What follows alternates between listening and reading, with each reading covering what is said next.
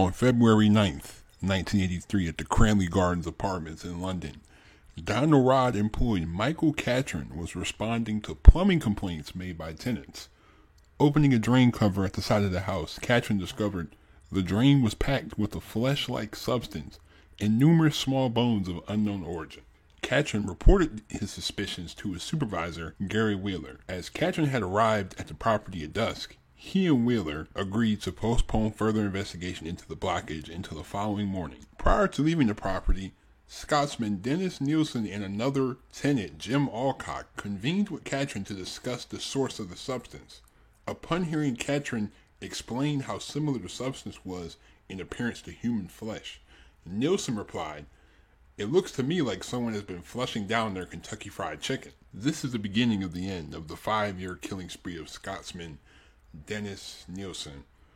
Welcome to history's biggest villains.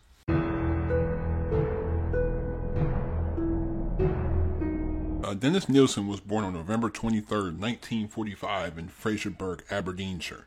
His parents had a rocky marriage as his father, Olav Moksheim, a soldier in the Norwegian forces, didn't really take married life seriously, spending limited time with his family, and this led to his parents' eventual divorce in 1948. Dennis was a quiet but adventurous child, often going on family picnics and long walks with his grandfather, whom he idolized, calling him his great hero and protector, saying that life would be empty for me until he returned. By 1951, though, his grandfather's health was steadily declining. On October 31st, 1951, he died of a heart attack while fishing in the North Sea. He was 62. His family brought the body ashore and returned it to their home. In what Nielsen later described would be his most vivid childhood recollection, his mother, who was weeping, asked him whether he wanted to see his grandfather. When he replied that he did, he was taken into the room where his grandfather lay in an open coffin. As Nielsen gazed upon the body, his mother told him his grandfather was sleeping, adding that he had gone to a better peace. After his grandfather's death, Nielsen became quiet and withdrawn, often standing alone at the harbor watching the herring boats. At home, he seldom participated in family activities and retreated from any attempts by adult family members to demonstrate any affection towards him. Nielsen grew to resent what he saw as the unfair amount of attention his mother, grandmother, and later stepfather displayed towards his older brother and younger sister. Nielsen envied Olav Jr.'s popularity. He often talked to or played games with his younger sister Sylvia, whom he was closer to than any other member of his family. At the onset of his puberty, Nielsen discovered that he was gay, which initially confused and shamed him. He kept his sexuality hidden from his family and his few friends, because many of the boys to whom he was attracted to had facial features similar to those of his younger sister Sylvia. On one occasion, he groped her, believing that his attraction towards boys might be a manifestation of the care he felt for her. On one occasion, he also caressed and fondled the body of his older brother as he slept. As a result of this, Olav Jr. began to suspect his brother was gay and regularly belittled him in public, referring to Dennis as hen and this is Scottish dialect for girl. As Nielsen progressed into adolescence, he found life in Strichen increasingly stifling with limited entertainment amenities and career opportunities. He respected his parents' efforts to provide and care for their children, but began to resent the fact that his family was poorer than most of his peers, with his mother and stepfather making no effort to better their lifestyles.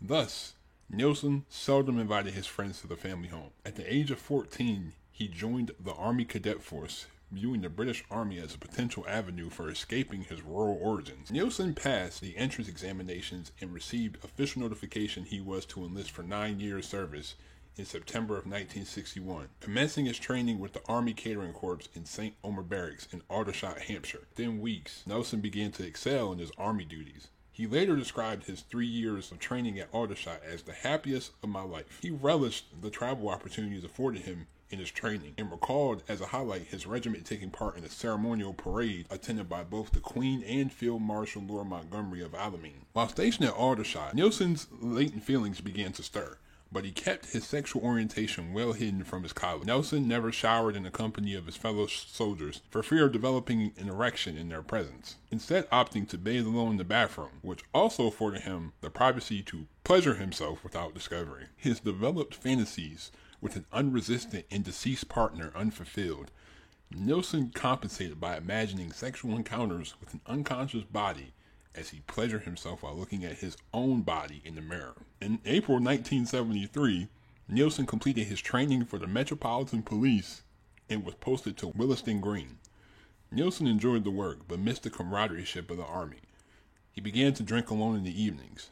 During the summer and autumn of 1973, Nielsen began frequenting gay pubs and engaged in several casual liaisons with men. He viewed these encounters as soul destroying liaisons in which he would only lend his partner his body in a vain search for inner peace as he sought a long lasting relationship. In August, following a failed relationship, Nielsen came to the conclusion that his personal lifestyle was at odds with his job. His birth father had died the same month leaving each of his three children a thousand pounds, which would be the equivalent of about $9,700 in 2022. And in December of 1973, Nielsen resigned from the Metropolitan Police. Between December 1973 and May 1974, Nielsen worked as a security guard.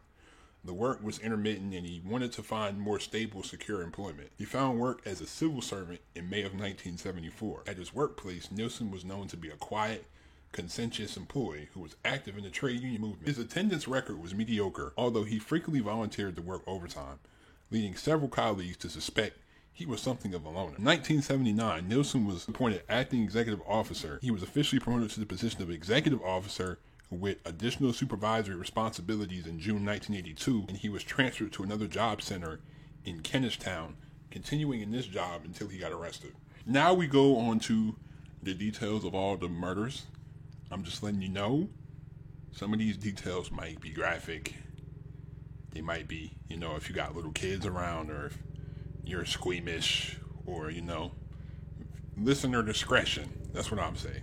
On December 30th, 1978, 14 year old Stephen Moore was the first victim of Nelson.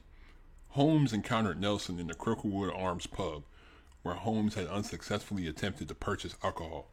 According to Nielsen, he had been drinking heavily alone on the day he met Holmes before deciding in the evening that he must at all costs leave his flat and seek company. Nielsen invited Holmes to his house with the promise of the two drinking alcohol and listening to music. Believing him to be approximately 17, Nielsen was 33 at the time. At Nielsen's home, he, both he and Holmes drank heavily before they fell asleep. The following morning, Nielsen awoke to find the sleeping Holmes beside him on his bed. In his subsequent written confessions, Nielsen stated that he was afraid to wake him in case he left me. After caressing the sleeping youth, Nielsen decided Holmes was to stay with me over the new year, whether he wanted to or not. Reaching for a necktie, Nielsen straddled Holmes as he strangled him into unconsciousness before drowning the teenager in a bucket filled with water. Nielsen then washed the body in his bathtub before placing Holmes on his bed and caressing his body. He twice pleasured himself over the body before awaiting the passing of rigor mortis to enable him to stow the corpse beneath his floorboards. Holmes' bound corpse remained beneath the floorboards for almost eight months before Nielsen built a bonfire in the garden behind his flat and burned the body on August 11th of 1979. Um, these are some comments from Nielsen. This is in one of his confessions. He said, I eased him into his new bed beneath the floorboards. A week later, I wondered whether his body had changed at all or had started to decompose. I disinterred him and pulled the dirt stained youth up upon the floor. His skin was very dirty.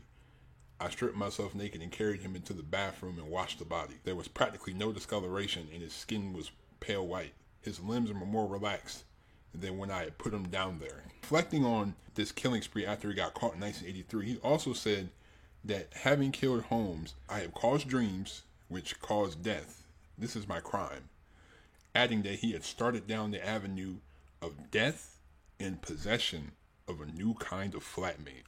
On December 3rd of 1979, Nielsen encountered a 23-year-old Canadian student named Kenneth Ockenden, who had been on a tour of England visiting relatives. Nielsen encountered Ockenden as they both drank in a West End pub. Upon learning the young man was a tourist, Nielsen offered to show Ockenden several London landmarks, an offer which he accepted. Nielsen then invited the student to his house on the promise of a meal and further drinks. The pair stopped and purchased whiskey, rum, and beer, with Ockenden insisting on sharing the bill. Nielsen was adamant he could not recall the precise moment he strangled Ockenden, but recalled that he had strangled the young man with the cord of his headphones as Ockenden listened to music. He also recalled dragging him across the floor with the wire wrapped around his neck as he strangled him before pouring himself half a glass of rum and continuing to listen to the music on the headphones in which he had strangled Ockenden. Following day, Nielsen purchased a Polaroid camera and photographed his body in various suggested positions. He then laid Ockenden's corpse spread eagle above him on his bed as he watched television for several hours before wrapping the body in plastic bags and stowing the corpse beneath the floorboards. On approximately four occasions over the next couple of days, Nielsen disinterred Ockenden's body from beneath his floorboards and seated the body upon his armchair alongside him as he himself watched television and drank alcohol. Nielsen killed his third victim, 16 year old Martin Duffy, on May 17, 1980. Duffy was a catering student from Birkenhead, Merseyside, who had hitchhiked to London without his parents' knowledge on May 13th after being questioned by the British Transport Police for evading his train fare. For four days, Duffy had slept rough near Euston Railway Station before Nielsen encountered the youth as he returned from a union conference in Southport. Duffy happily accepted Nielsen's offer of a meal and a bed for the evening. After the youth had fallen asleep in Nielsen's bed, he fashioned a ligature around his neck, then simultaneously sat on Duffy's chest and tightened the ligature with a great force. Nielsen held this grip until Duffy became unconscious.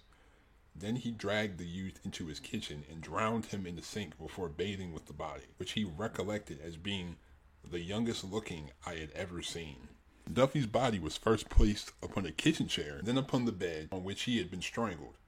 The body had been repeatedly kissed, complimented, and caressed by Nielsen, both before and after he had pleasured himself while sitting upon the stomach of the corpse. Two days, Duffy's body was stowed in a cupboard before Nielsen noted signs of bloating. Therefore, he went straight under the floorboards. Now, following Duffy's murder, Nielsen began to kill with increasing frequency. Before the end of 1980, he killed a further five victims and attempted to murder one other. Only one of these victims whom Nielsen murdered, 26 year old William Sutherland, had been identified. Nielsen could not recall precisely how he had murdered Sutherland, other than that he had strangled Sutherland as he himself stood or knelt in front of his victim, and in the morning there was quote unquote another dead body. Inevitably, the accumulated bodies beneath Nielsen's floorboards attracted insects and created a foul odor, particularly during the summer months. On occasions when Nielsen disinterred victims from beneath the floorboards, he had noted that the bodies were covered with pupae and infested with maggots. Some victims' heads had maggots crawling out of eye sockets and mouths. He placed deodorants beneath the floorboards, sprayed insecticide about the flat twice daily, but the odor of decay and the presence of flies remained. In late 1980, Nielsen removed and dissected the bodies of each victim killed since December of 1979 and burned them upon a communal bonfire he had constructed on waste ground behind his flat. To disguise the smell of burning flesh of the six dissected bodies placed in the fire, Nielsen had added rubber tires to the flame. Three neighborhood children had stood to watch this particular bonfire, and Nielsen later wrote in his memoirs that he felt it would have seemed in order that he had seen three children dancing around a mass funeral pyre. When the bonfire had been reduced to ashes and cinders, Nielsen used a rake to search the debris for any recognizable bones. Noting that a skull was still intact, he smashed it to pieces with his rake. Around January 4th, 1981, Nielsen encountered an unidentified man whom he described for investigators as an 18 year old blue eyed young Scot at the Golden Lion pub in Soho. He was lured to Melrose Avenue upon the promise of partaking in a drinking contest. After Nielsen and his victim had consumed several beverages, Nielsen strangled him with a tie and subsequently placed the body beneath the floorboards. Nielsen was known to have informed his employers that he would be ill and would be unable to attend work on January 12th in order that he could dissect both his victim and another identified victim he had killed approximately one month earlier. By April, Nielsen had killed two other identified victims, one of whom he described as an English skinhead whom he had met in Leicester Square the other he described as Belfast Boy, a man in his early 20s, approximately 5 foot 9 or 1.75 meters for my English people. The final victim to be murdered at Melrose Avenue was 23 year old Malcolm Barlow, whom Nielsen discovered slumped against the wall outside his home on September 17, 1981. When Nielsen asked about Barlow's welfare, he was informed the medication Barlow was on was for his epilepsy and that caused his legs to weaken. Nielsen suggested that Barlow should be in hospital and supporting him walked him into his residence before phoning for an ambulance. The following day, Barlow was released from the hospital and returned to Nielsen's home, apparently to thank him. He was invited in and after eating a meal began drinking rum and coke before falling asleep on the sofa. Nielsen manually strangled Barlow as he slept before storing his body beneath his kitchen sink the following morning. In mid 1981, Nielsen's landlord decided to renovate 195 Melrose Avenue and asked Nielsen to vacate the property. Nielsen was initially resistant to the proposal, but accepted the offer of a thousand pounds from the landlord to vacate the residence. He moved into an attic flat on 23D Cranley Gardens in the Muswell Hill district of North London on October 5th of 1981. The day before he vacated the property, Nielsen burned the dissected bodies of the last five victims he had killed at this address upon a third and final bonfire he constructed in the garden behind his flat. At 23 Cranley Gardens, Nielsen had no access to a garden, and as he resided in an attic flat, he was unable to stow any bodies beneath his floorboards. For almost two months, any young men that Nielsen encountered and lured to his flat were not assaulted in any manner, although he did attempt to strangle a 19-year-old student named Paul Nobbs the 23rd of November 1981, but he stopped himself from completing the act. In March of 1982, Nielsen encountered 23-year-old John Howlett while driving in a pub near Leicester Square. Howlett was lured to Nielsen's flat on the promises of a continuing drink with Nielsen. There, both Nielsen and Howlett drank as they watched the film before Howlett walked into Nielsen's front room and fell asleep in his bed. One hour later, Nielsen unsuccessfully attempted to rouse Howlett, then sat on the edge of the bed drinking rum as he stared at Howlett before deciding to kill him. Following a ferocious struggle, Nielsen strangled John into unconsciousness with an upholstery strap before returning to his living room, shaking from the stress of the struggle, quote unquote, in which he believed he would be overpowered. On three occasions over the next 10 minutes, Nielsen unsuccessfully attempted to kill his victim after noting he had resumed breathing before deciding to fill his bathtub with water and drown him. Over a week following Howlett's murder, Nielsen's own neck bore the victim's finger impressions. On May 1982, Nielsen encountered 21 year old Carl Stoddard at the Black Cat pub in Camden. Nielsen engaged Stoddard in conversation, discovering he was depressed following a failed relationship. After plying him with alcohol, Nielsen invited Stoddard to his flat assuring his guests he had no sexual intentions. At the flat, Stoddard consumed further alcohol before falling asleep upon an open sleeping bag. He later awoke to find himself being strangled by Nielsen, loudly whispering, Stay still. At his subsequent testimony in Nielsen's trial, Stoddard stated he initially believed Nielsen was trying to free him from the zip of the sleeping bag before he returned to a state of unconsciousness. He then vaguely recalled hearing water running before realizing he was immersed in the water and that Nielsen was attempting to drown him. After briefly succeeding in raising his head above the water, Stoddard gasped the words, No more! Please, no more! Before Nielsen again submerged Stoddard's head beneath the water. Believing that he had killed Stoddard, Nielsen seated the youth in his armchair. Nielsen realized he was still buried alive. He rubbed Stoddard's limbs and heart to increase circulation, covered the youth's body in blanket, then laid him upon his bed.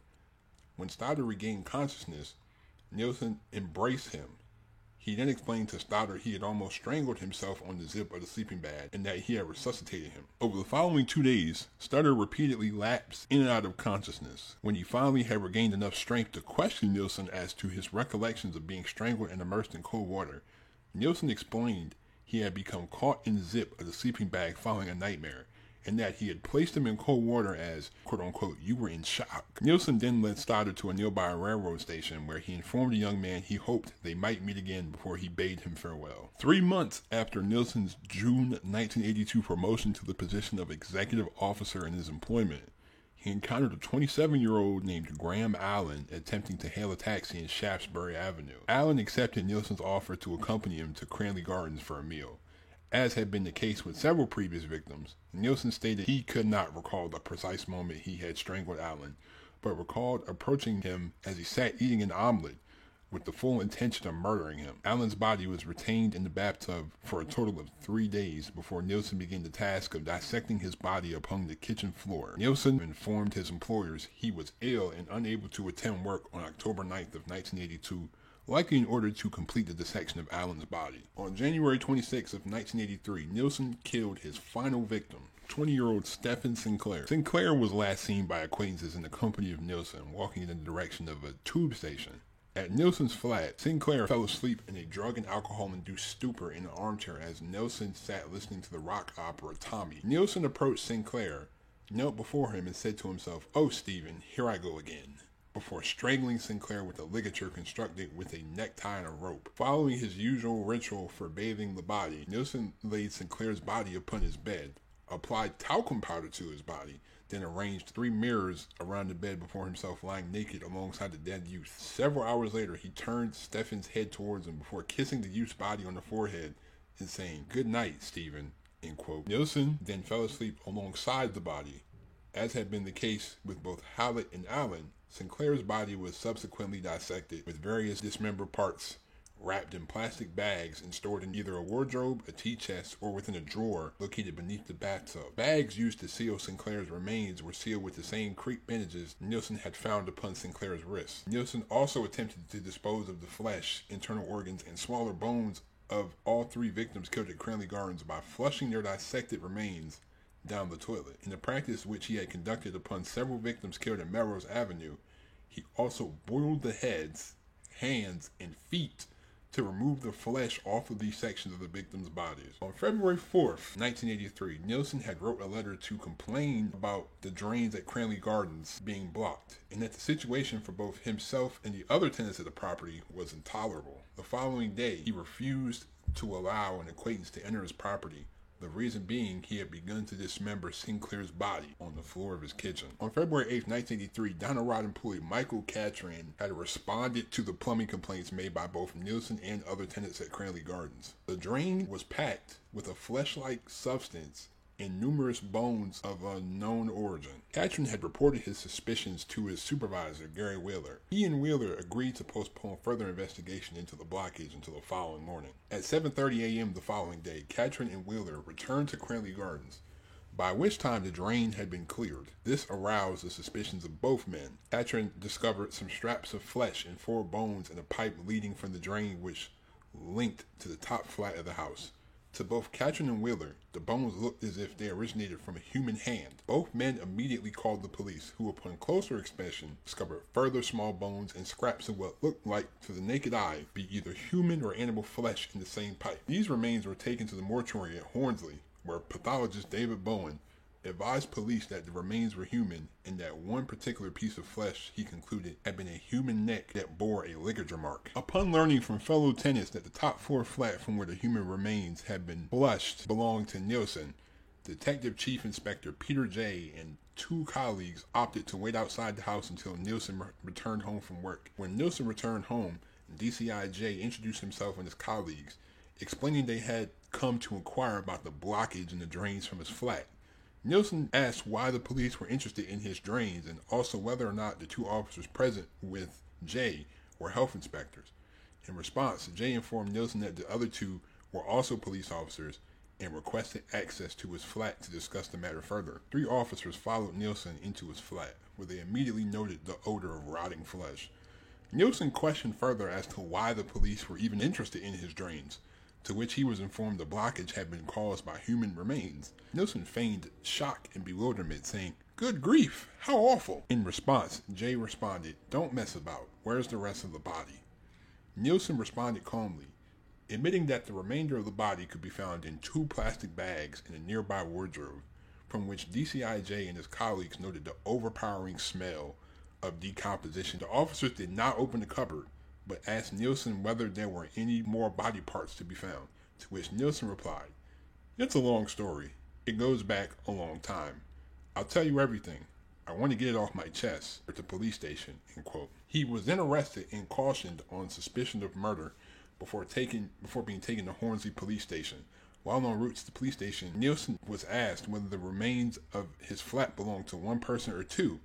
Staring out of the window of the police car, he replied, 15 or 16 since 1978. That evening, Detective Superintendent Chambers accompanied DCI and Bowen to Cranley Gardens, where the plastic bags were removed from the wardrobe and taken to Hornsey Mortuary. One bag was found to contain two dissected torsos, one of which had been vertically dissected, and a shopping bag containing various internal organs. The second bag contained a human skull, almost completely devoid of flesh, a severed head, a torso with arms attached, but the hands were missing. Both heads were found to have been subjected to moist heat. In an interview on February 10th, 1983, Nielsen confessed that there were further human remains stowed in a tea chest in the living room with other remains inside an upturned drawer in his bathroom. The dismembered body parts were the bodies of three men, all of whom he had killed by strangulation, usually with a necktie. One victim he could not name, another he knew only as John the Guardsman, the third he identified as Stephen Sinclair. He also stated that beginning in December 1978, he had killed 12 or 13, quote unquote, men at his former address, 195 Melrose Avenue. Nilsen had also admitted to having unsuccessfully attempted to kill approximately seven other people who had either escaped or on one occasion had been on the brink of death but had been revived and allowed to leave his residence. Further search for additional remains at Cranley Gardens on February 10th revealed the lower section of a torso and two legs stowed in a bag in the bathroom, and a skull, a section of a torso, and various bones in the tea chest. The same day, Nilsen accompanied police to Melrose Avenue, where he indicated the three locations in the rear garden where he had burned the remains of the victims. Under English law, the police have 48 hours in which to charge Nelson or release him. Assembling the remains of the victims killed at Cranley Gardens on the floor of Hornsey Mortuary, Professor Bowen was able to confirm the fingerprints on one body matched those on police files of Sinclair. At 5:40 p.m. on February 11th, Nilsen was charged with Sinclair's murder, and a statement revealing this was revealed to the press. Formal questioning of Nilsen began the same evening, with Nilsen agreeing to be represented by a solicitor. Police interviewed Nilsen on 16 separate occasions over the following days, in interviews which totaled over 30 hours. Nilsen was adamant that he was uncertain as to why he had killed, simply saying, I'm hoping you will tell me that. When asked his motive for the murders, he was adamant that the decision to kill was not made until moments before the act of murder. All of the victims' personal possessions were destroyed following the ritual of bathing their bodies in an effort to obliterate their identity prior to their murder, and they're now becoming what Nilsen described as a prop in his fantasies. On several instances, he talked to the victim's body as it remained seated in a chair or prone on his bed, and he recalled being emotional as he marveled the beauty of their bodies. In reference to one victim, Kenneth Ockenden, Nilsen noted that Ockenden's body and skin were very beautiful, adding the sight almost brought me to tears, quote unquote. Bodies of the victims killed at his previous address, 195 Melrose Avenue, they were kept as long as decomposition would allow. Upon noting further signs of decomposition, Nilsen would stow them beneath his floorboards. If a body did not display the signs of composition, he occasionally alternately stowed it beneath the floorboards and retrieved it before again pleasuring himself as he stood over and lay alongside the body. Makeup was again applied to quote unquote enhance its appearance and to obscure blemishes. Questioned as to why the heads found at Cranley Gardens had been subjected to moist heat, Nielsen stated that he had frequently boiled the heads of his victims in a large cooking pot on his stove so that the internal contents evaporated, thus removing the need to dispose of the brain and flesh. Torsos and limbs of the three victims killed at this address were dissected within a week of their murder before being wrapped in plastic bags and stowed in the three locations he had indicated to police. The internal organs and smaller bones he flushed down the toilet. This practice, which had led to his arrest, had been the only method he would consider to dispose of the internal organs and soft tissue, as unlike Melrose Avenue, he had no exclusive use of the garden of the property. Nielsen confirmed that on four occasions, he had removed the accumulated bodies from beneath his floorboards and dissected the remains, and on three of these occasions, he had then disposed of the accumulated remains upon an assembled bonfire. On more than one occasion, he had removed the internal organs of the victims' bodies and placed them in bags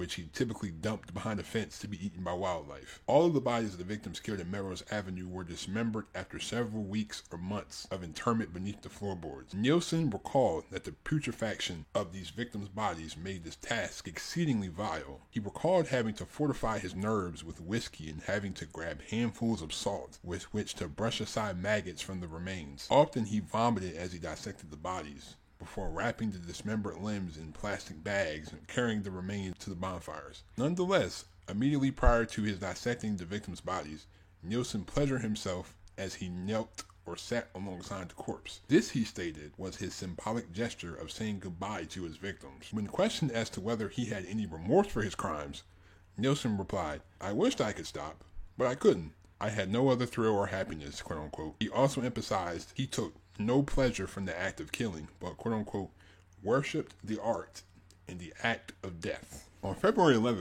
1983, Nielsen was charged officially with the murder of Stephen Sinclair. He was transferred to HMP Brixton to be held on remand until his trial. May 26, Nielsen was committed to stand trial at the Old Bailey on five counts of murder and two counts of attempted murder. A sixth charge of murder was later added as well. Throughout his committal hearing, he was represented by a solicitor named Ronald Moss, whom he had previously dismissed as his legal representative on April 21st, before Moss was reappointed to the role after Nilsen had complained to magistrates he had been afforded no facilities with which he could mount his own defense. Moss was to remain Nilsen's legal representative until July 1983, when Nelson, again expressing his intention to defend himself, discharged him until August 5th, when Nelson once again reappointed Moss. Initially, Nilsen intended to plead guilty to each charge of murder at his upcoming trial. With Nelson's full consent, Moss had fully prepared his defense. Five weeks before his trial, Nilsen again dismissed Moss and opted instead to be represented by Ralph Haeems, upon whose advice Nilsen agreed to plead not guilty by diminished responsibility. Good old insanity plea. Nilsen was brought to trial in October 1983, charged with six counts of murder and two counts of attempted murder. He was tried at the Old Bailey before Justice David Powell Croom Johnson and pleaded not guilty on all charges. The primary dispute between the prosecution and the defense was not whether Nilsen had killed the victims, but his state of mind before and during the killings. The prosecuting counsel, Allan Green QC, argued that Nilsen was sane, in full control of his actions, and killed with premeditation.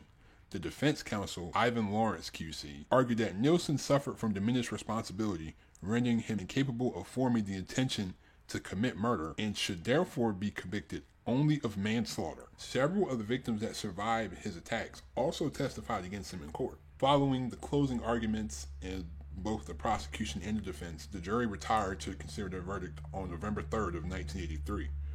The following day, the jury returned with a majority verdict of guilty upon six counts of murder and one of attempted murder with a unanimous verdict of guilty in relation to the attempted murder of Paul Nobbs. Croom Johnson sentenced Nilsen to life imprisonment with a recommendation that he serve a minimum of 25 years imprisonment. The minimum term of 25 years imprisonment to which Nilsen was sentenced in 1983 was replaced by a whole life tariff by Home Secretary Michael Howard in December of 1994. This ruling ensured Nilsen would never be released from prison, a punishment he accepted. In 2003, Nilsen was again transferred to HMP Full Sutton, where he remained incarcerated as a Category A prisoner. In the prison workshop, Nilsen translated books into Braille. He spent much of his free time reading and writing and was allowed to paint and compose music upon a keyboard. He also exchanged letters with numerous people who sought his correspondence. On May the 10th, 2018, Nilsen was taken from HMP Full Sutton to York Hospital after complaining of severe stomach pain. He was found to have a ruptured abdominal aortic aneurysm, which was repaired, although he subsequently suffered a blood clot as a complication of the surgery. Nilsen died on May 12 of 2018. A subsequent post-mortem examination revealed that the immediate cause of Nilsen's death was a pulmonary embolism and a retroperitoneal hemorrhage. First, I want to thank everyone for listening to this. A lot of work went into this, you know. Definitely uh someone who was strange, very strange. Very strange. But um let me know who else you want me to do a video on. I really like doing these videos for some reason. But um leave a like if you enjoy, hit that subscribe button if you're new to the channel. Also don't forget to turn on my post notifications if you haven't already. Thank you so much. I really appreciate you. Um I'm out. Peace.